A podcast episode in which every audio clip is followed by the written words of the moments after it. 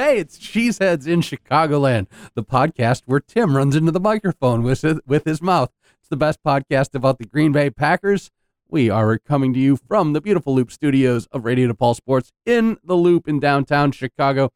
I'm Mike Fleischman. That's Matt Mellemsetter. Hey, That's Tim Stebbins. Hello. Tim has arrived to be a resident baseball expert because on today's show, coming up probably in the second half, we are turning into Brewers fans in Wrigleyville, even though we're not in Wrigleyville. And I can't think of a better name for that segment. I'm kind of close to Wrigleyville. Brewers- I got some Roscoe Village. Brewers It's a little fans close. near Wrigleyville Yeah, there we go.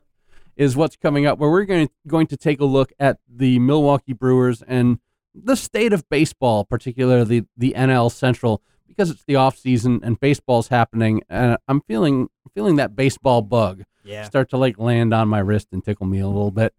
Uh, we took a week off last week because life was wild. So how are you? How are you doing, Matt? First of all, I'm doing all right. I'm staying busy. Ab- absolutely same. We- We had sectional week last week, so I was at I was out four nights doing doing basketball playoffs, IHSAA stuff. Some upsets have been happening.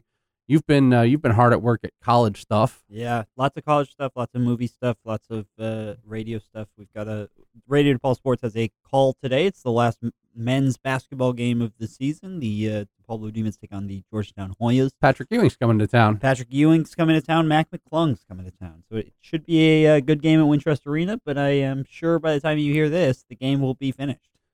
Well, Was it was it last season that Ewing went a little bit viral for something he said during a DePaul basketball game about the one leg fadeaway. Is Then- that true? Yep. Yeah, I think he. uh There's like a, a gif of it. It's he, wasn't he saying, "If you don't shoot that shot in practice, why would you shoot it right Yeah. now?" And it, it was it was Yeah. at Wintrust. Excellent. good point.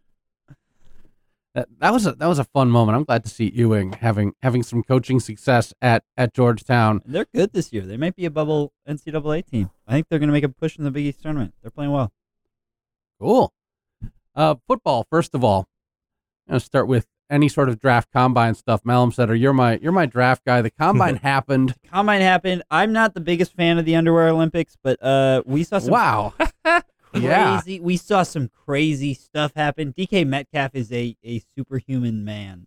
He's not a real human. Cool. Who's DK Metcalf? DK Metcalf's a wide receiver out of uh, Ole Miss. Um, he has a 1.6 percent body fat. Um, That's not enough. That's not enough at all. He looks like he would rip your head off if you asked him anything that is not what he wanted to hear. Um, he ran a he's so he's six foot five, I believe. Um, six foot five, two hundred and thirty seven pounds. He ran a four point three three. That's so fast. That's so fast, blazing fast, crazy fast. Um, he he he he blew my mind. He's outrageous. He's crazy. Um, he did 27 bench re- bench press reps, which, if I remember correctly, would have been in the uh, well into the top half of like offensive linemen, um, into like kind of the top like 75 percentile. He also uh, he struggled in his agility stuff, but he also had a 40 and a half inch vertical. Um, yeah, he's he's a, a freak athlete and he he's he's crazy, man. He's he's something special. Does this translate to football at all for Metcalf? Is he a standout at Ole Miss, or is he a man who is large? Uh, you know, he was a redshirt sophomore, so we only really saw him for like a few years, and I think only one serious year of like play. Um, he was all right. He wasn't anything like mind blowing. Tim's got the numbers for me right now, and he just handed them off.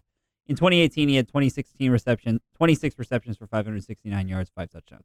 He's a just a productive, decently productive uh, wide receiver with m- massive physical attributes, and he was he was part of a tandem down there in Ole Miss with AJ Brown. Um, so it was kind of two guys that they consider themselves like Odell Beckham and Jarvis Landry from uh, LSU a few years ago.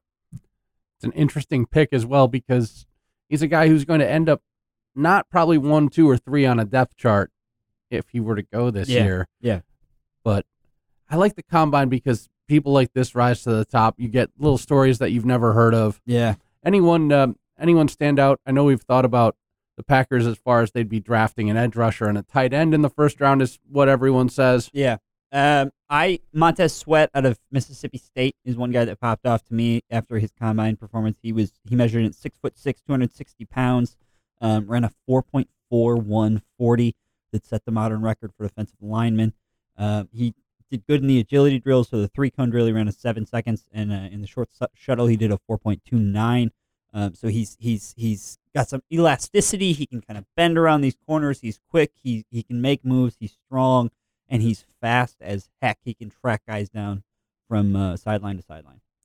There's a mock draft that has him going at number six, Yeah, which is pretty far above where where Green Bay Yeah. is, but where he, where it happened to fall, that's that would be a possibility. the The edge rusher position still remains that that thing where you're just looking for for someone. I know there's a general process of free agency going on right now. Yeah.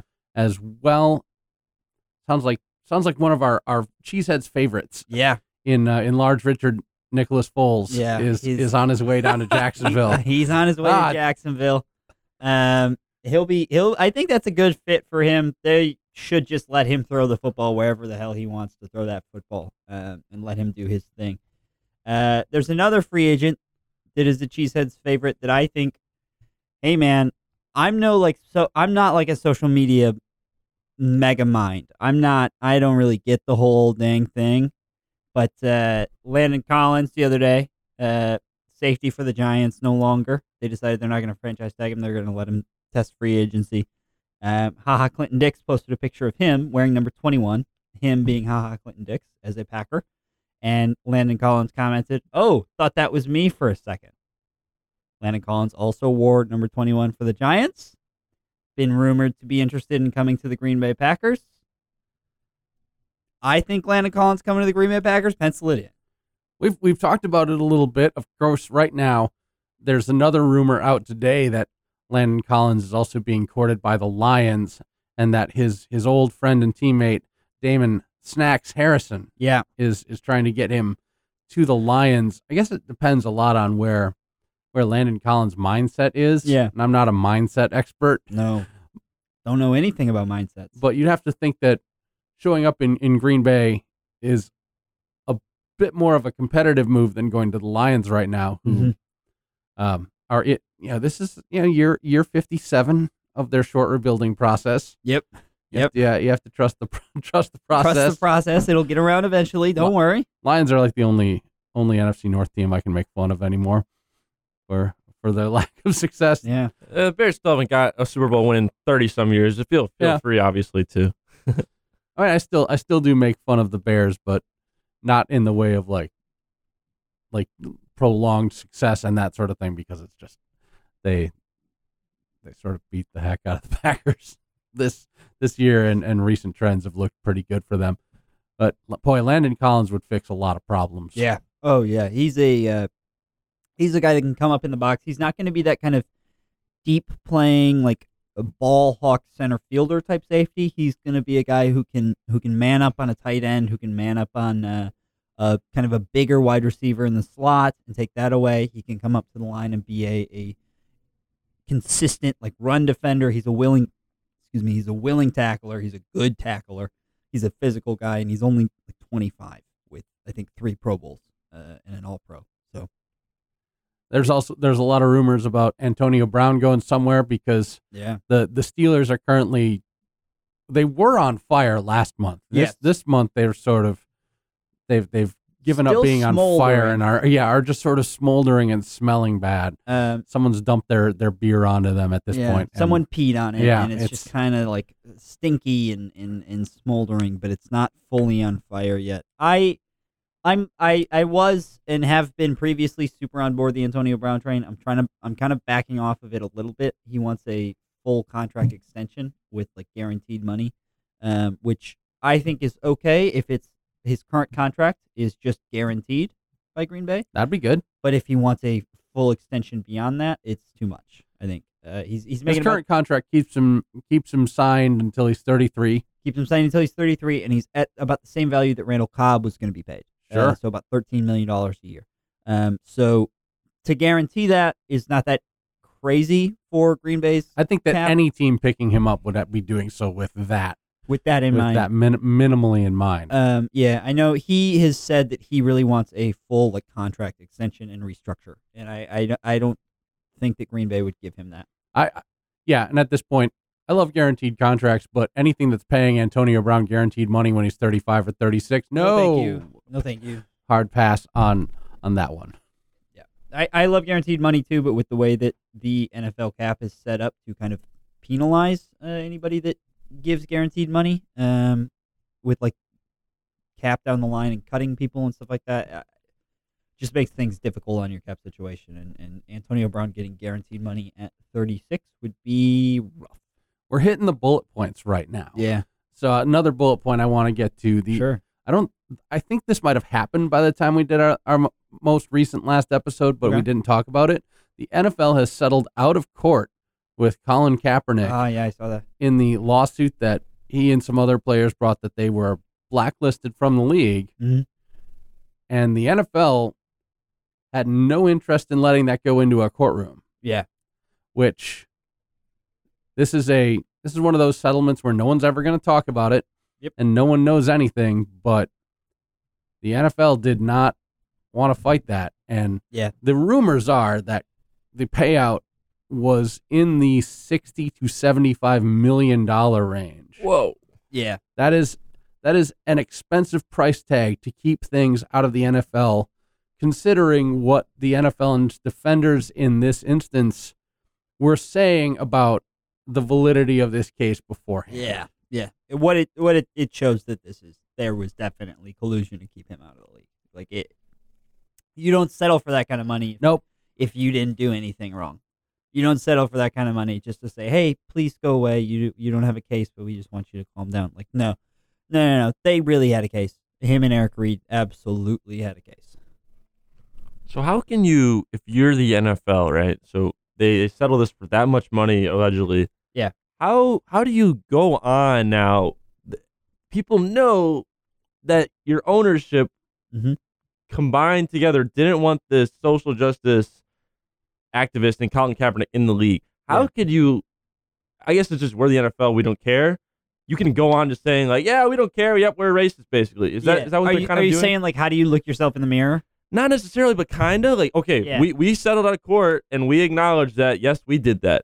Yeah. Cool. That's Well- just the modern age we live in. By settling out of court, you present room for doubt in that if you enter something into court and it becomes a matter of public record, because I'm sure you've got conversations, you've got emails, you've got things that players are overheard, you've got people willing to speak on record in a court of law and say, this happened, this person said this to me, here's this phone call I had from this person, here's this text message we got from this person. You know, here I'm an agent, here's what this owner told me, I'm an agent, here's what this owner told me. When you settle out of court, all of that's sealed away. So you never have anything on record, and it's always up for public debate because, of course, there's still going to be, uh, you know, fine folks out there who will say that Colin Kaepernick was completely at fault. None of this ever happened, and he just blackmailed the NFL into giving him this settlement. And on the other end, there are people like me who are going to say, like, clearly the NFL was at fault from day one, and this was a settlement that they reached to keep their business off the streets. Yeah. And it leaves it leaves a space where me and that other hypothetical guy I just invented can both be right because nothing will ever prove either of us conclusively right or wrong. Yeah. Which is yeah, which is why that and for for Kaepernick, I think it's it's a great settlement because it essentially it does recoup him a lot of the money that he would have gotten from his next contract, which probably would have been very large. Yeah. And it also puts him in a position where I think he can he can pursue and this isn't like a subtle shade. Sometimes I say this about players and that like I don't know if football is their like driving driving force. Sure. It gives him enough liquidity and leeway where he can pursue some of the things that he's been very effective at doing the last couple of years, which is like my favorite kind of activism, the activism that actually distributes resources and money to poor and working people Yeah.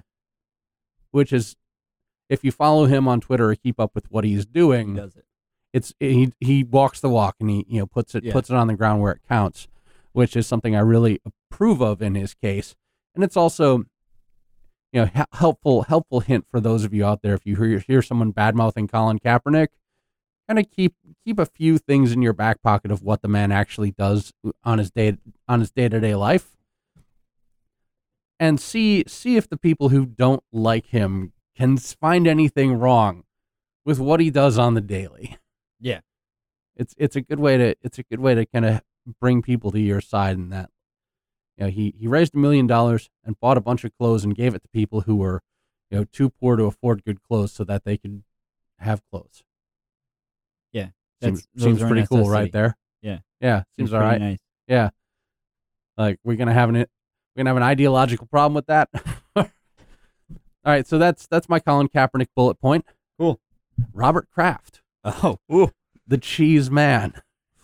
sheesh. I've heard that words have been said in the studio about Robert Kraft. I'm not gonna I'm not gonna uh, serve any of that beverage right at the Yeah. moment. Opening up a wound. Yeah, I'm not gonna open that particular wound because no one knows what I'm talking about, which is not the good way to podcast. No, makes for bad podcast. Yeah. yeah. Robert Kraft, uh, arrested for for solicitation of I don't know the exact words, so but he- like attending a massage parlor. He was arrested for solicitation of prostitution. So he was. I can give you the whole case breakdown if you want. Let's have it. Um, he was arrested for solicitation of prostitution at the uh, Orchid Asia Day Spa in Jupiter, Florida.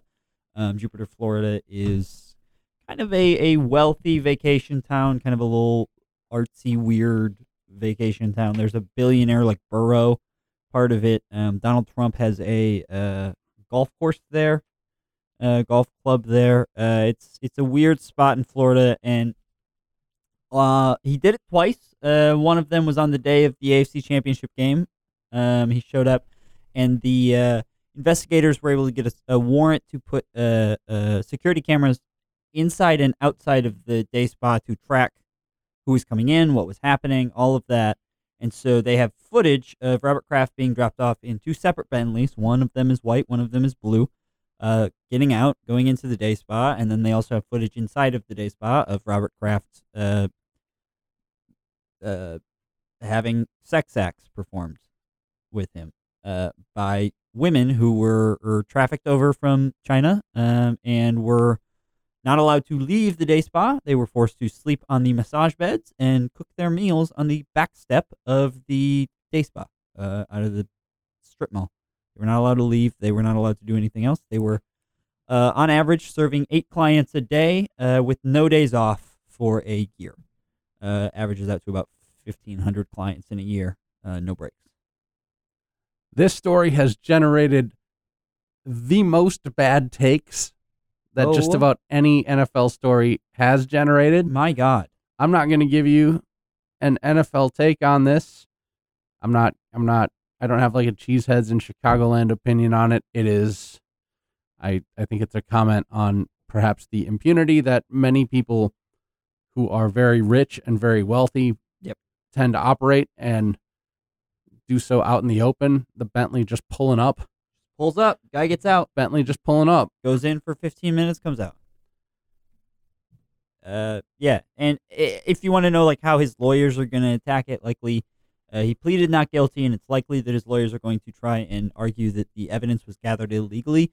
Um, so after they identified him as Robert Kraft through the security footage, they pulled over the Bentley uh, on the road. A police officer did, but uh, Robert Kraft was not driving, and so there wasn't an actual traffic violation that called for the stop other than just to identify that Robert Kraft was there, which, as I understand it, is not illegal. Um, so they're going to try and get it thrown out on technicalities. Uh, but he, he really did this. Um, and we don't really know whether he knew about the uh, slave part, the sex slave part. Um, Even if he did, doesn't matter. Even if he did not know, it doesn't matter. We should say yeah, it, he still did it. it, he still did it and and the fact of the matter is is that almost every situation with a spa like this is sex trafficking and so hey man if you're half of as smart as a if you have half of a brain cell you probably should have known that this was sex trafficking and that's on you bro take the fall Robert Kraft, of course, owned the New England Patriots, who uh, are yeah so incredibly successful. I I find it I find it at least sort of odd that I've joked about Robert Kraft being sort of a, a shriveled up old orange raisin Yeah. very kind of very recently and then he finds himself in this in this situation and oh the uh, the NFL ownership don't let them don't let them plead ignorance or, or poverty when it comes to getting certain things for No. players because it's it's pretty clear that at least Robert Kraft just had had absolutely no idea that he would just get randomly arrested for doing clearly illegal things. Yeah. This is more of a societal comment in that like, you know, if if you want to find out like you know the people for whom the the alternate wealthy justice system applies are the ones who are going to tell you that they think that it's real because they're Yeah. the ones who act with impunity in in this kind of situation. I'm just complaining about like class stuff now. Yeah. No, that's okay. yeah. That's yeah. This story has very little to do with football, uh, but it's just a just a matter of. You know, here's here's I guess my bad take is that there's there's a definite like there's always been a villain air around the Patriots, yeah. and that they have they have too much money, they have too much corporate sheen.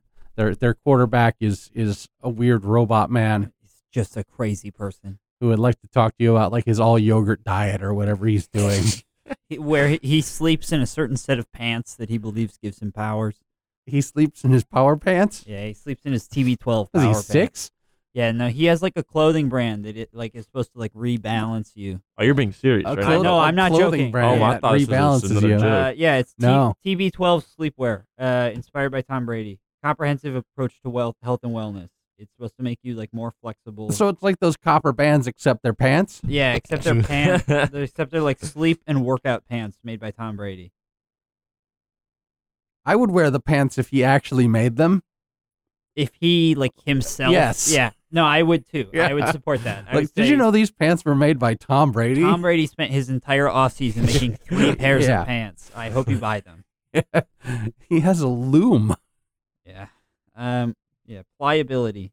Uh. but These are these are just things to make you more. Tim, I, I want to bring you in on this for a second, um, because you've played baseball, and I've noticed that the things. Baseball is a superstition sport. All sports are superstition sports, but you see a lot of like this, like copper balance and like the necklaces and like those those little superstition fads really catch on in baseball. And I don't know if you want to call yourself out, but have you ever had like a, a super like a superstition thing that that you do or wear? oh man. Well, two things. I I had the necklace. It's called Phiten Oh PH. yeah, yeah, yeah. I had Phitens too. Definitely had them. They looked cool, but at first you're like, oh, these are good for me. Those were like those like two color braided looking Mhm. necklaces that everyone had on for about four years there. Yeah, Yeah. some players still wear them, but at this point, I see them more as an accessory. And when people like the umpires would make me take them off, I'd be like, "But why? Like, I can't take it off. I have to have this on." I also was a socks guy, and not in the sense of dirty socks. I have to wear the same pair, but same pair dirty. I, I thought say. you meant White Sox guy. Oh no no no no! Like, oh. Chicago forever either way. Um, however, I was on a team where we were purple in in high school, so we started 0 and 3, and I was in the purple socks. So I said, I'm done with this black socks, and we won out of the season. We won a championship from there on. So that kind of confirmed in my mind that some things The, the are socks matter. some Yeah. things work, Yeah. and they the universe Yeah. operates in a certain way. Because those purple socks, once I, I put them in the drawer, we won every everything after that. So Yeah. I- I'm I'm a believer of that. Although I don't know how the validity and how true those those things are. Obviously, it's just a weird baseball player thing. It's it's it's mindset, and I'm trying to think. There was a I had a I had a T-shirt that I always always wore when I played music on Mhm. stage. I'd always have I'd always have my Dare uh, to Resist Drugs and Alcohol shirt underneath anything Right. else that I had. Yeah, I was a real sarcasm is not a sense of humor, but I the tri- red I Dare? tried uh, the black shirt with the red printing The lion or across it. whatever. The you know the dare like the dare programs that we're talking about. Yeah, th- this was an Oh. older one where it was like the printing was in red, and and then underneath it in white it said "Dare Dare to resist drugs and alcohol." I think I still have the shirt somewhere, but yeah, that was me substituting sarcasm for a sense of humor. Yeah, when I was Sure. when I was in my early twenties, that's been known to happen. but I, I love the idea of the superstition because I had it just as much in that like if I didn't have my dare shirt on, if I didn't remember to take it to the gig, then I, I wasn't gonna play as well. I wasn't gonna I wasn't game. gonna feel right. Yeah, I had uh, I had plenty of superstitions. I was I I I am I am in I am in paper. I was I was I was named the athlete of the week in my hometown paper one week when I was in high school and playing the baseball. and there's a quote in there that I uh, would drink a Mountain Dew before every single game. I would I would drink a full 20 ounce Mountain Dew before every single game. If we had double headers, I would get a Mountain Dew during the break and chug that Mountain Dew before the game. Um, I found the article. you found the article? Good, good for you. Here's Matt. It's a uh, it's a cell phone picture That's- of a uh, my senior picture, which was printed off. I, couldn't I don't get know- a- I don't know couldn't get a exactly- file. I don't know how you do it, Matt, but you look older in that picture than you do in your student ID picture. Oh yeah, no, I look like I'm seven in my student. You ID are you picture. are like okay. You occasionally just like Benjamin Button it around. look at those two pictures. You look young, younger there. Yeah. It's the haircut, I think. yeah. Who let Doogie Howser into DePaul? What is happening here? Um, yeah, man. So I also I also had a very strict thing with socks and undershirts. I would not wash my undershirts for weeks on end during baseball season if we were on a winning streak. I one time I didn't. I we were on an 18 game winning streak. I did not cut my hair. It got down to my shoulders. It was disgusting.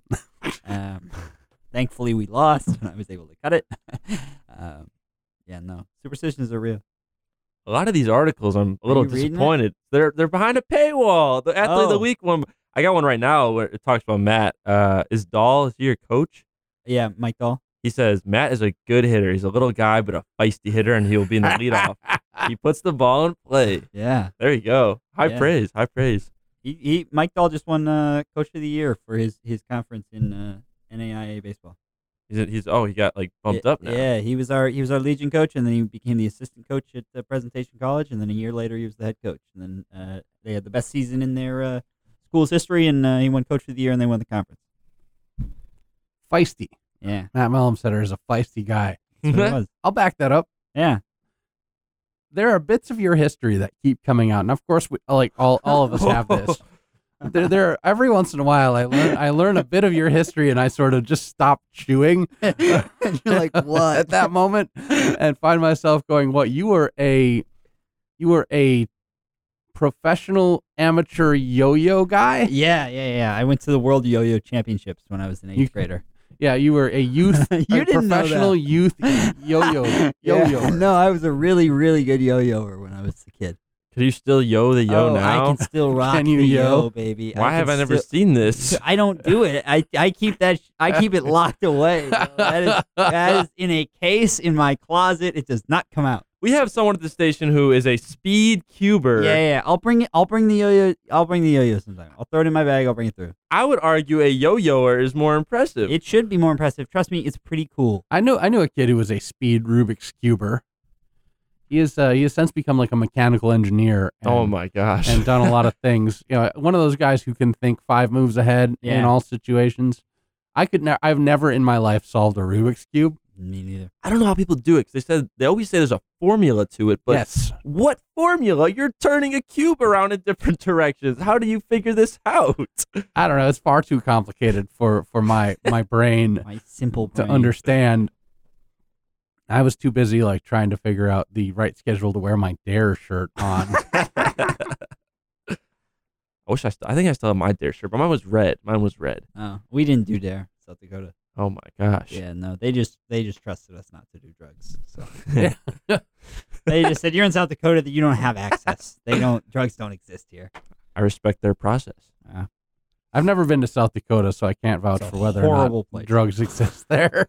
Uh, it, I think I actually have driven through South Dakota, but I- it's it's it's very boring. Drugs also do exist there. I if I remember correctly, one time I was in my AP Lit class, in my AP Lit You took that too? Yeah, I took AP Lit. Okay. I loved it. Uh, my teacher told us that uh, in the early 2000s there was a, a a like a study done by like a late show on like what the most druggy high schools in the country were, and we were top 25. What? like we were we were the most druggy high. I, so I don't know what the Okay. metrics are for that. I don't know what that even means. Well, high school high school drug abuse has changed so much since I was in high school. Oh my god! because yeah. I I was in high school 20 years ago, and ac- one of the things that our high school had was one of the highest rates of teenage pregnancy in the nation, Wow. wow. like once for a year, and then so we had this reputation of being like the sex high school. Yeah. which I can guarantee you we did not earn that reputation through any of at least through any of my personal experiences. However, um, we no, it was I was I was around drugs in high school, but now you hear about like kids in high school who are like, yeah, I you know I first saw heroin when I was fourteen. You're Yeah. like, heroin. what high. happened? Or like everyone's, you know, everyone's can get like Xanax and Yeah. and and uh, Ritalin and like I did not see a pill as a drug until like after college. Yeah. I just and it was not from like any attempt to avoid drugs. I just, but Just didn't exist. yeah, the, the change in culture around that stuff Yeah. is is amazing. So at Lane Tech, it's right off the uh, the river, and my river knowledge is so subpar that I couldn't tell if it's Chicago River, but I would assume so. Um, yes, North Branch, Chicago River. Okay, so right there, Oh, yeah, I got you. there's a there's a park, Clark Park, and it's kind of a woodsy, and you have to go. It's not like a park district park, even though they call it one. But there were kids when I was in high school who furnished Clark Park in the woods. They put carpeting, they brought couches, and this was their place to smoke weed. They a whole like I'm not talking five kids, I'm talking like fifty kids hung out in Clark Park and smoked there because they used to do it right outside the McDonald's across the street. That's right. a- Ah, a group of 30 people McDonald's. they would just gather I and live right there. you, you would stay away because you're like oh i don't want to go Well, near if those them Thirty kids. they're scary they're doing drugs and then eventually the police would come and they got in trouble so they shipped it to clark park and furnished it and hung out there I got to admire that ingenuity. Yeah. I really like that. That's just all all these weird attitudes around like being young have have changed a lot in that like I, I had a job at a, a fast food restaurant when I was a teenager and we smoked in the break room. I was like 15 years old uh-huh. and Yeah. like they did not care if you like smoked cigarettes in the break room. yeah. Like there's such an odd shift of things and like teenagers shouldn't smoke. No. I think in certain ways we're much smarter than we, We- were yeah, back no. Then. now they they have the the Juuls Yes. and it's a it's an epic epidemic where kids Juul in school Yeah. Oh And- no. and it's They go into the bathrooms and rip their Juuls in the bathrooms. And one Juul pod is equivalent to 20 packs of cigarettes in terms of the, the nicotine and it, it's it's insane is it that much? I thought it was one. I thought it was just one pack. I thought these were like yeah, I, I figured that was scare quote stuff. I actually quit smoking using like vaping, so I'm and I don't vape anymore, so I'm I'm generally in favor of of vaping, but I, I find it interesting that yeah, there's always something that people are scared of in high school. Yep. What podcast am I doing right now? I don't now? know. not But- 20 packs 20 cigarettes 20 cigarettes. Twenty cigarettes. one- All right. Cool. Cool. Cool. Twenty Yeah. packs would be insane. That would be Your there's lungs so would be much nicotine. How many cigarettes are in a pack? Like 20. twenty? Yeah. Okay. so your, yeah. your lungs will be crippled Whoa. I like- 400 cigarettes real quick times four 1600 for a Super I mean, nicotine, nicotine is generally pretty cool. It's it's it's like it's ca- caffeine can give you more of like an intense rush, Yeah. but like a little nicotine is a nice nice little Yeah. stimulant. I'm surprised it hasn't wormed its way into like beverages Yo. Yeah. at this point. We're gonna Coca Cola. I think Coca Cola is coming for that nicotine buzz. Yeah. But the soda what used to have cocaine in yeah, it. yeah. Yeah. The soda that used to have cocaine in it is just looking for anything that can give you a little, a little, a little shake, a little buzz. I, I've been hearing about like THC beverages that like some companies are starting to reach out into like the, the Sure. cannabis world and bring in some of that stuff, like the Pepsi Cola, That the THC. yeah, this is that this is the newest the newest thing that. I cannot. Yeah, we're we're in a we're in a weed culture now where like Yeah. yeah, like straight laced normal people are like, "Would you like these edibles?" And I'm left I'm, I'm left here going like, "I don't I don't take drugs anymore," and I'm just left off going like, as soon as I quit, it just became the most Just normal socially acceptable thing to do. where the mayor is just like, "We're gonna do bong rips," and then pass this legislation. I'm left going like, "Oh come on."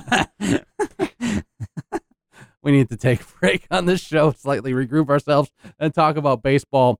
Uh, we are Cheeseheads in Chicagoland, the podcast where we don't talk about football at all. As hard as we can not to talk about football. but we have a Facebook group where you can keep track of our, our episodes coming out at Cheeseheads in Chicagoland. We're on Twitter at Cheesecogoland. The account will be coming back when the Packers come back and do anything remotely worth talking about. I'm on Twitter at MP Fleischman. Uh, my day job is talking about sports for the Regional Radio Sports Network.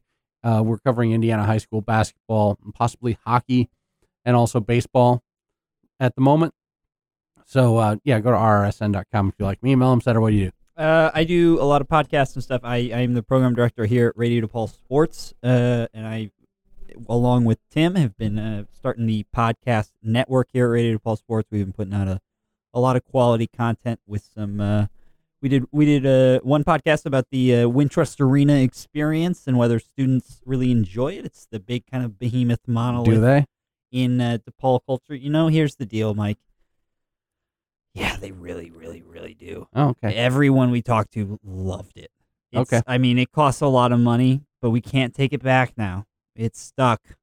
I got the worst hot dog I've ever had in my life there once. Whoa. Yeah. We had good burgers. I loved my burger, and I also I went for two dollar beer night. Freaking great! They had a they had a McCormick Place Pale Ale that was brewed specifically for McCormick Place. Thought it was really nice and uh, an easy drinking kind of orangey, citrusy pale ale. It was great. Um, we also do uh, Ryan Witry, who's our general manager, releases a podcast that's just about soccer and he explains it. Um, different soccer subjects, uh, things that have happened. And uh, coming up next on the podcast network, we've got a sports ball where I'll be breaking down the uh, history of the basketball, how the game has changed as the basketball has evolved in manufacturing, and uh, hopefully cover a little bit of the uh, NBA and FIBA expansion into Africa. Tim Stebbins, we just sort of started this podcast by assuming that you were here, and and I I said your name, but uh, I you've not appeared on this podcast before. I just sort of take for granted Yeah, that no. like we know who you are. So who the hell are you, Tim Stebbins? I'm Tim Stebbins. I'm the radio assistant GM here, and I, I write for NBC Sports Chicago. Catch me on Twitter at Tim underscore Stebbins with two B's. All right. Uh, there there were people singing hymns somewhere in the courtyard Yeah, outside no, of where we're recording this podcast. I thought it was just a, a beautiful little background. If you heard that on the on the tape, this isn't recorded on tape, by the way. If you heard it on the tape, just enjoy the hymns. We're going to take a quick break. Talk about baseball when we come back on Cheeseheads in Chicagoland.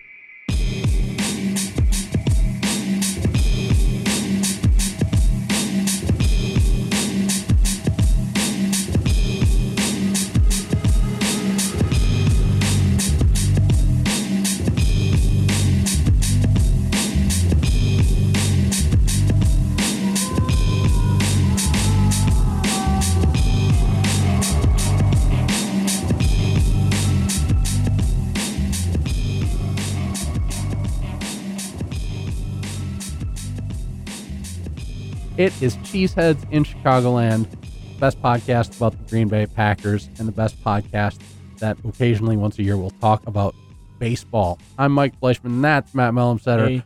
I brought Tim Stebbins in today because he knows more about baseball than Matt or I I don't Mine know. too. do I combined, think, yeah. probably. No, I don't know about that. But I, I wanted to I wanted to have a little bit of a baseball chat about the upcoming season because spring training games are going on right now. We're coming around to baseball. Also, just nothing worth talking about is happening in the football world, as we proved from our last segment, in which we talked about the changing mores of high school students.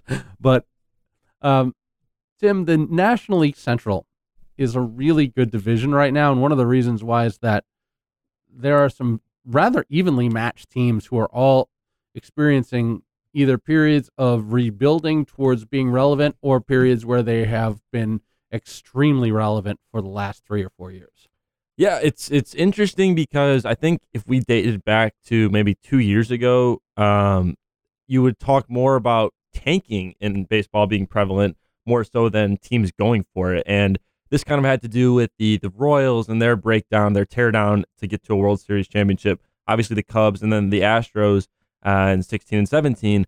So it, it seemed like more teams were going to subscribe to that model. And what we've seen now is in the National League, the American League is pretty much the polar opposite. But in the National League, more teams are are making moves to be competitive, which is a complete 180 from what we thought baseball was turning into. Where if you don't think you could be first or second in your division, you are probably going to tank, and now that's turning the other direction. I, I grew up as a very big Brewers fan, you know, on, on my dad's knee listening to the Brewers ball games. Uh, Brewers and their their broadcast teams and Bob Uecker are a big reason why I do the work I do right now. I'm still a Brewers fan, but I fully admit I've fallen off of active baseball fandom for a while. The Brewers playoff run brought me back to it, but I'm coming from a place where probably from 2000 to 2006 or 7, I listened to more than half of the Brewers games on radio every year and attended somewhere in the neighborhood of, of three to seven games in person a year. So this is yeah, I, I was I was pretty deep into it. I knew I knew everything that was going on. I have a baseball vocabulary, but uh, the Brewers set an interesting trend in that last offseason they went out and they got themselves Christian Yelich and Lorenzo Cain and immediately turned their rebuilding project into a contending project Yeah. which boy it's something that baseball needed because they're a they're a small market team they're not a mid market team i don't know if you guys ever spent much time in milwaukee but it's a small market Yeah. kind of place Yeah.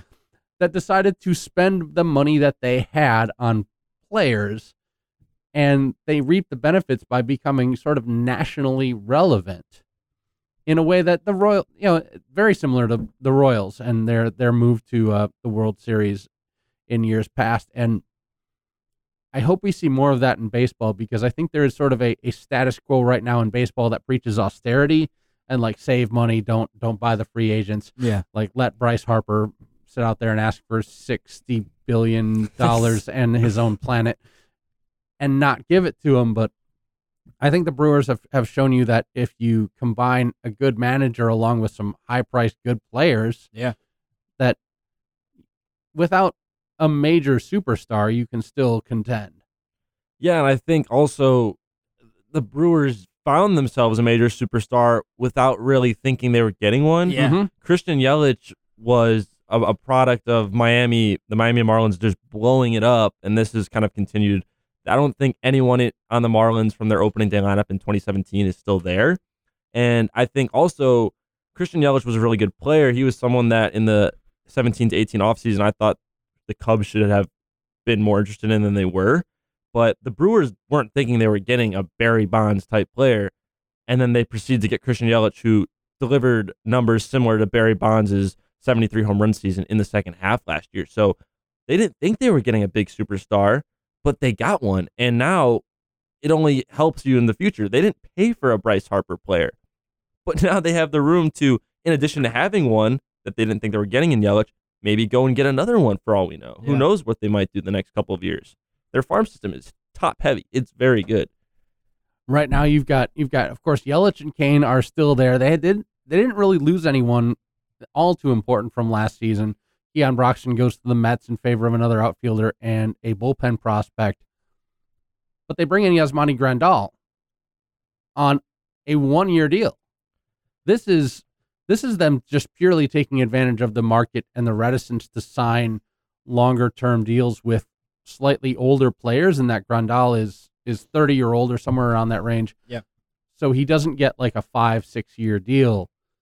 He gets a 1 year deal for less than 20 million bucks for a, for a guy who's good behind the plate and good at good at bat as well and well the the and yet with all these players and like all this depth you still hear the Brewers in the Central they're predicted to finish anywhere between first and fourth which not only do you have like a good exciting team to watch in Milwaukee you've got parity in the division that they're in and this could be a good season of course like we're in Chicago so everyone talks about the Cubs who um, that was that was what really got me back to baseball is the Yeah. Brewers knocking the Cubs out of contention last year. I enjoyed that a lot, but uh, you've got a situation where the Brewers and the Cardinals and the Cubs Yeah. and maybe the Reds are all all good enough to finish above 500 and contend for uh, Central or the wild card. Yeah, and especially I think the Cubs, Uh, like the Cubs and the Brewers, I think are going to duke it out, fight it out, and the Cardinals are always in that race. And NL Central is always always tight and tough and competitive and and, and a bloodbath. Yeah, USA Today, uh, take it with a grain of salt. They they do projections every year. They actually think Cubs, Cardinals, and Brewers are they project to finish all three 89 and 73. That's just kind of an example of wow, it's going to be tight and it could go any number of ways. I mean, Grandal, I know we kind of touched on it a second ago. He had offered a, a multi-year deal that, for whatever reason, I, I don't, I don't, I feel like either the money wasn't there or something, maybe the team, but Yeah. he had a four-year offer and he didn't take it, and then he wound up getting 18 million for one year. Yeah, but this guy is, you had a one Erik Kratz back there last year, Yeah. and Erik Kratz is you know, a, a 38, 39 year old catcher. He's a good leader, but you, now you get, as you said, a, an offensive player. He's hit 20 home runs in three straight years and a, a good defensive catcher. You're getting a, for a team that won 96 games and their lineup is was already deep. You get rid of the the weakest hitting position in, in baseball in the catcher and add Yeah. one of the better hitting catchers. It's just the, the team that won 96 games. It looks better than what they had last year because it's really the same team outside of that. And you get a guy who has already proven himself working with some of the better pitching staffs really assembled this decade in the Dodgers. Of course, he's caught a lot of good good pitchers there. The Brewers do not feature an ace pitcher outside of, you know, maybe Jimmy Nelson comes back this year and is relevant. But their rotation, I've heard, I've heard it described in a preview article as being some guys. and that is what their rotation is. They they have some guys and then they have three good bullpen guys. But you've got a good catcher who has already proven like that he can get good games and call Yeah. good games for very good pitchers. And if you're looking at the Brewers, they're probably going to start somewhere in the neighborhood of probably 8 to 11 people are going to start games this season for the Brewers on Yeah. the mound. Yasmani Grandal is as a guy who's already a proven proven catcher and a good backstop and a good game caller. Just it helps that as well too. It's a smart move. Yeah, and that's something you can't like quantify or put a number on. Is like the effect that a, a veteran presence and somebody that has a lot of experience behind the dish and knows what to do and how to scout guys and how to call a game and how to work pitch to pitch to pitch to pitch. Uh, how that can impact like a, a young and kind of always changing pitching rotation. I'm actually a big fan of Jhoulys Chacin, though. I think he, time and time again last year, was getting less credit than he deserved. It was always like, oh, Jhoulys Chacin's on the mound today, especially when they play the Cubs. And Mhm. I feel like a lot of fans took that as, oh, this is a guy that they should light up. And no, he deserves more respect than that. He had a great year last year. He's got good mo- breaking pitchers and 350 ERA. I mean, this guy was, he came from San Diego of all places. So people kind of thought the results wouldn't translate. But time and time again, he proved that, yeah, he's a good pitcher. And I think, who knows what he does this year, but I do think that's one of the better Yeah. pitchers in the division. And granted, the Cubs have an older starting rotation. The, the Cardinals rotation was always, I feel like, more talent, more potential than what the outcome was. You have guys like Michael Wacha who really just haven't panned out yet. Adam Wainwright's older, but yeah, Chacin, I would say, is a top five pitcher in the division right now, and he came out of nowhere. who are your top five in the division? Well, another one like uh, people would say Chris Archer, right? But Chris Yeah. Archer, I think, is the same way in the opposite sense. Actually, he people thought the potential was always there, and he didn't really put it together. Um, it's weird because it's a lot of players out. Like I would definitely put Chacin on there, but I would almost struggle to put the list together after that. Yeah. just because I'll throw Mike. I'll, I'll throw Mike Mikolas in there Okay. from St. Louis, but you have like the Cubs, for example Yeah, who? the Cubs this year are the team is banking on internal improvements, right, Mhm. from across the board offensively. But at the same time, you have a rotation that's a year older. So okay, you have names Hamels, Hendricks, Darvish, Lester. Those guys you would expect to to perform. They performed in the past, but at the same time, you could say, well, they're a year older. I could see them going the other way. So it's hard for me to say which one of those, if any, could be in Mhm. the top five. It's it's the potential is there for one of those at least, but Mikolas and Chacin is where I would start. I wouldn't start with the Cubs, but I think that's kind of selling the Cubs short because a lot of people project the Cubs to take a their pitching staff to drop off the face of the earth, and I don't I don't see that being the case. So I think you have at least one of those Cubs in there. Okay. If the Cubs are under 500 at the All Star break, does Oh my uh, God. does Joe Maddon lose his job midseason? I think this city explodes. I I would say that I, I don't see that happening, but wow, that's a that's something I haven't thought about until you just asked that. I haven't because I haven't That's thought such of a that. hot take question. That's, That's a, a, sports talk question and a half right there because it's March. Uh, Yeah. But I, I find myself looking at this division going, you know, this is a division where your all your projections, no one really has any of these teams projected above 100 wins. Most, like four teams in the division, are projected somewhere between 82 and 96 wins. Um, someone's got to be under 500 Yeah. at the All Star break. And a lot of that, I think, depends on whether or not the lineups or the rotations at that point have been able to be solid and be consistent. And the Cubs are the the rotation's really proven that like these are older guys, they are a little bit fragile. Uh, you Yu Darvish has some sort of disappearing thing going on. Like we never really totally understood what happened to him last year.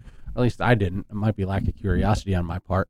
He's supposed to be feeling good now this year, right? he had this injury that another Cubs pitcher, he's more of like a, a 4A player, Alec Mills, had where you feel something somewhere. And, and Darvish was the triceps, but it's really something in the elbow, and it's really hard to diagnose. So he went out in May. He went on the DL. He was ramping it up late July to come back, and they still couldn't diagnose it. He goes to a rehab start, and he removes himself from the game. And then they finally figured it out. So I am one. Yu Darvish said the other day, I feel the best I've felt in my career, and that's something that you're in spring training. People always say, "Oh, I feel great." Yeah. Yeah. Wow. But I I think that's from him saying that. I take that and I hold it more sincerely than in general because Yu Darvish last year seemed like he could retire and he was okay with walking away from baseball. Yu Darvish had zero confidence. He even said, "I'm afraid." In a sense, he said, "I'm afraid to go to L.A. and Yeah. be in the bullpen because of what the fans might say to me." Last year, mentally, he was definitely off, and this year, I think he he's more comfortable in Chicago. He had he got ridiculed, and now he's more settled in. I think he's definitely he's healthy. I think last year mentally he, he clearly wasn't right, and I think that's with the off season with the time off. I think he's definitely back. But if you come out of the gate and struggle like he did, eight starts, he had a Yeah. four nine five ERA. What happens then? Because this guy has the track record last year and the year before of you know mentally not being Mhm. as strong. The Cubs are going to be paying him for a minute. Yeah. they they owe him a, a ton of He's- money. He's he's gonna be around. And there's there's two ways to look at this division too, and I see it both ways. I see, I'm not one. I'm not. I'm not someone who subscribes to the belief that the Brewers are due for a huge regression. Sure. I have these these numbers here. Last year, five of the Brewers' key players had career highs in in Fangraphs WAR. Right, Yelich, Shaw, Aguilar, Hader, and Yasmani Grandal, both with the Dodgers. Let's um, uh, being the football podcast, just like what statistic are you using there? That's war. So wins above replacement, and to not butcher this, I'm gonna I'm gonna give you the the MLB dictionary definition, Sure. just so I don't butcher it. Yeah, thank you, because yeah, we're a football podcast. So WAR measures a player's value in all facets of the game by deciphering how many more wins he's worth than a replacement level player at his same position. So and replacement level is assumed to be the absolute perfect median of all Major League Baseball players. yeah, exactly. So for position players, the number of runs above average a player is worth in his batting, base running, and fielding, plus adjustment for a position, plus adjustment for league, plus the number of runs provided by a replacement level player, divided by runs per win. It's it's a huge calculation, but this is now the stat. So it's like it's your MLB the Show overall rating, yeah, essentially. you could yeah. basically. And one thing, this is a weird tangent.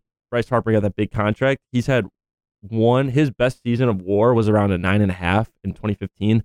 Mike Trout's had six of those already. So we'll see what how much money Mike Trout gets. Yeah. Mike Trout's out. So that's side tangent. so, but the Brewers, Insane. the like you said, five different players set career highs in that in that overall stat of WAR. And Grandal was with a different team. Lorenzo Cain had his second best. He had a 6.1 with the Royals in their championship season in 2015, 5.7 last year. So even he had his one of his better years. But I don't think they're due for a huge step back. I think Christian Yelich showed us that he's one of the better left-handed hitters in baseball. I think Lorenzo Cain was someone for the Cubs, the Cubs have this rotating cast at leadoff since Dexter Fowler left. When he was a free agent, I was thinking, why don't you go out and get this guy? He is a hitter's hitter. He is a professional hitter. He puts the ball in play. He runs the bases well, and he's an elite center fielder. Travis Shaw was thrown off third base last year when the Brewers requi- uh, acquired Mike Moustakas, and he he played second base. And honestly, for the first time in his career, he played it pretty admirably. Uh, he's a guy with 30 home run potential. Mhm. Jesus Aguilar came out of nowhere. I think of anybody, he's the one you would see as having the biggest chance for regression, just because his track record isn't as deep as some of these guys, and Sure. a random 35 home run season. I don't know if you can expect that from a guy that you didn't foresee it. But at the same time, maybe you can. Maybe he just was someone that budded late. Uh, Josh Hader is nasty. I think he's one of the best top two or three relievers in baseball. Mhm. Maybe one of the maybe the best lefty, but you have Chapman in there as well. Yeah. Um, then Grandal, like we said, I, I don't think the Brewers are going to take a huge step back. I think in their case, the thing that could hold them back is that, like you said, eight to ten guy rotation, because you can't bullpen in the regular season. Maybe you can, but it's really unprecedented, and that's what kind of they thrived on in the playoffs.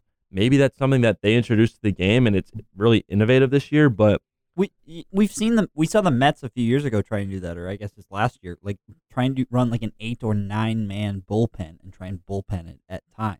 the Rays used an opener, quote unquote, with Yeah. Sergio Romo, who is, has closing right. experience. He would start games. Yeah. And the Rays won 90 games that way. Yeah. So maybe it's just something that we're not used to seeing and it's going to be a thing now. Yeah. But I don't see the Brewers, their key players that carried them last year, I don't see them regressing all that much. What I think I saw with Christian Yelich, and this is a limited sample size, in that I did I did watch them to close the season, but I I have not seen more than forty Yelich at bats in in my lifetime. but I, I thought I saw someone moving to a different plane of understanding of baseball, just Yeah. in the way that once once you get there, because it, it wasn't a matter of like oh he's just making he's just hitting the cover off the ball or he's just seeing it at the moment. Like his plate discipline is is just something amazing. Like he just he just doesn't swing when he shouldn't, and when you when you throw him something he can hit, he whether he kills it or not, whether it's out of the park or just in play, is another thing. But his his a plate approach is among the best I've ever seen. Yeah, and he he uh in in the play-in game at Wrigley Field, he he kind of demonstrated that. We were so used to down the stretch because the Brewers were playing with house money. The Brewers Yeah. took off in September. A lot of people try to say, a lot of people on Cubs Twitter will say the the smart people of Cubs Twitter like to think that the Cubs collapsed last year, but it was more the Cubs had a 15 and 12 record. The Brewers took the division from got them yeah, they got beat. the Brewers snatched that thing away, and that was Christian Yelich. It seemed like every game he was about to hit a home run, and he almost it seemed like he would hit a home run every game. Yeah. Every time he stepped into the plate, it seemed like yeah he's gonna go yard right now, and sometimes he did, and it was like it was absurd the pace he was on and the the, the streak he was on.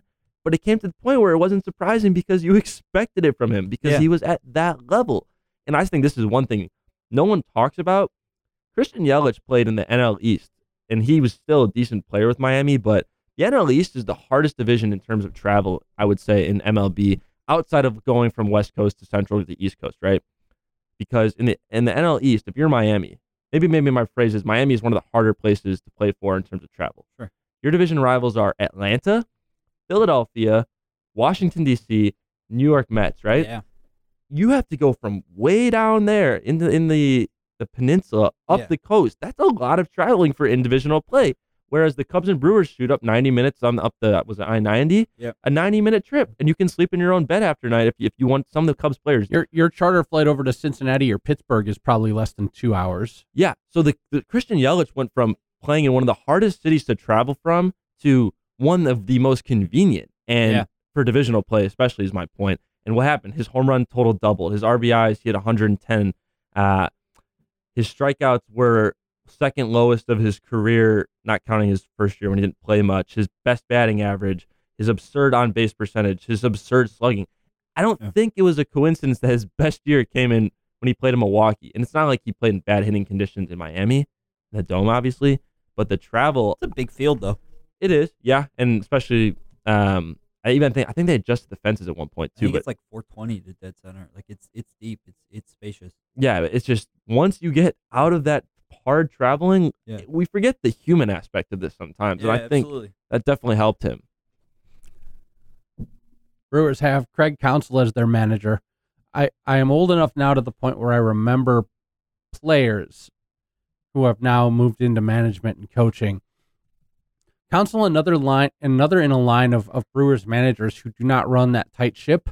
They're not they're not disciplinarians. They they tend to emphasize team chemistry and such. Yeah. Uh, anyone who's seen Counsell's batting stance knows that he shouldn't be uh, shouldn't be their hitting coach from back when he was a player.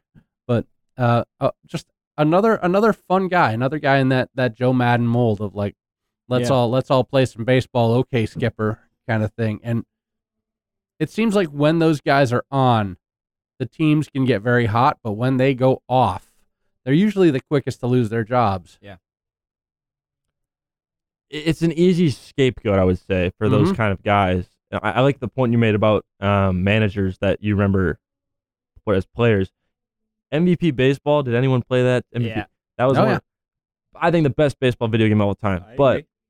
you can make a starting lineup from that game, players in that game who are now managers. And that is absurd to me. Yeah. It shows the trend and Craig Counsell was really one of the first guys to to lead this this I don't want to call it innovation innovation, but young managers with no managing experience getting big league coaching jobs. And he was one of the first ones and it was so successful that it's become such a trend. Yeah. Dave Roberts, Rocco Baldelli got the Twins job. Alex Cora in Boston after he did get coaching experience with Houston as their bench coach. Oh, Yeah. Jason Kidd, Luke Walton in the NBA. Yeah. it- Ty, Ty Lue. it's it's coming to baseball now, and I mean Craig Counsell outside of you know Alex Cora with the the, the World Series and the bench coach, and Yeah. Houston winning it with Boston, and Dave Roberts obviously too. Craig Counsell's been one of the most successful at it, and he he really was on a team in that small market that I would argue it's the hardest of some of these jobs in terms of the guys who've been the most successful. Yeah, yeah, he's he's always been well liked wherever he went. I mean, he played for he played for the Brewers for a little while at the tail end of his career on on some of the teams that were were absolutely terrible. I, I just want to throw out a few things like especially the the Brewers in the in the 2004 2005 era. That was a team that had some odd personalities on it that I just want to remember for a moment. I want to remember Matt Stairs Oh yeah, the uh, the beer bellied left handed power hitter who could occasionally play at first base or right field as long as he didn't have to ever run. Scott Podsednik. Scott Podsednik, Scotty Pods, who went on to win the uh, World Series with the White Sox. Yeah. Geoff Jenkins, Oh, Ben Jeff- Sheets. Ben Sheets, Lyle Overbay. Some of these names. Lyle, wow. Glendon Rusch. Oh.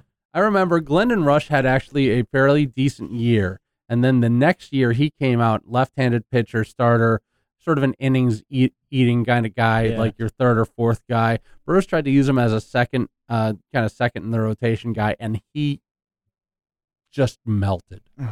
He melted. And it was one of the saddest things that I got to see through the course of a season of Glendon not making it past the third a lot. I always felt pretty bad for that guy. Um, Brooks Kieschnick, a bullpen pitcher slash power hitting pinch hitter. the Brewers All tried right. for, tried that classic experiment Sure, of yeah. uh, you can come and mop up some innings if Glendon Rusch gives up 12 in the first three, but also you can put him in uh, put him in in late fences. innings and tell him to uh, sw- Russell Branyan, another uh, another guy, Wow. swing away. Brandon, third baseman. Yeah, All I, the- I, I remember these names. I just want to remember. I just want to remember baseball from that era just a little bit. Ben Sheets, the guy who could never quite get himself healthy. Yep. Um, of course, the guy who uh, who who kind of split that was Geoff Jenkins, and that he was kind of hanging around. He looked a lot like Brett Favre. Yeah. Geoff Jenkins. Yeah. Um, Curtis Leskanic, wow. their uh, their closer. trying to remember another. Uh, there was another relief pitcher's name I don't remember who got into a loud shouting match with Davey Lopes on the mound when Lopes came to get him because he was he wanted to bring in like a different pitcher. like, And no. yeah, I forget who this pitcher was, but he was just furious about the idea of like being pulled out of the game. Like you're a relief pitcher. This happens to you like the most often thing. this happens thing. to you all the time. This, is happens- part of your yeah, job. It's like it's you have breakfast as many times as Davey Lope comes to get the ball from you. Uh, I also saw Randy Johnson hit one of his uh, one of his I believe two major league home runs Wow. in in Miller Park. One of those. It was late in his career too, and I thought I was really happy to like see Randy Johnson pitch in person. Yeah. Then he goes yard. And he went yard Yeah. in his first at bat. It's like All right. All right. I'm here for this. okay, let's do it. Uh, yeah, I'm gonna follow baseball a bit this year. Good. I've, I've got the I've got the feeling for it again. I wanted to I wanted to get a few a few baseball opinions, and hopefully, if you're listening to this for football, consider consider also liking the Milwaukee Brewers, a good baseball team that is fun to watch. I don't have much else for for this episode. Uh, we took a break last week. We'll we'll probably wander back into the studio at some point to Sure. continue recording uh, podcasts about the Green Bay Packers. Nothing is happening right now though, so stay stay with us on on our Facebook group and our Twitter for when these sporadic episodes are going to come out. Tim Stebbins, thank you for knowing something about baseball. Thanks for having me on. It was fun. It was fun. Absolutely. Um, we'll be back when we're back. Follow us. Uh, it's Cheese Chicagoland on Twitter. I'm at MP Fleischman. He's at Mellum Setter. You are at you're at Tim underscore Stebbins. Tim underscore Stebbins with two B's. and until until we come back, what should people do, Matt? Stay cheesy, baby. All right.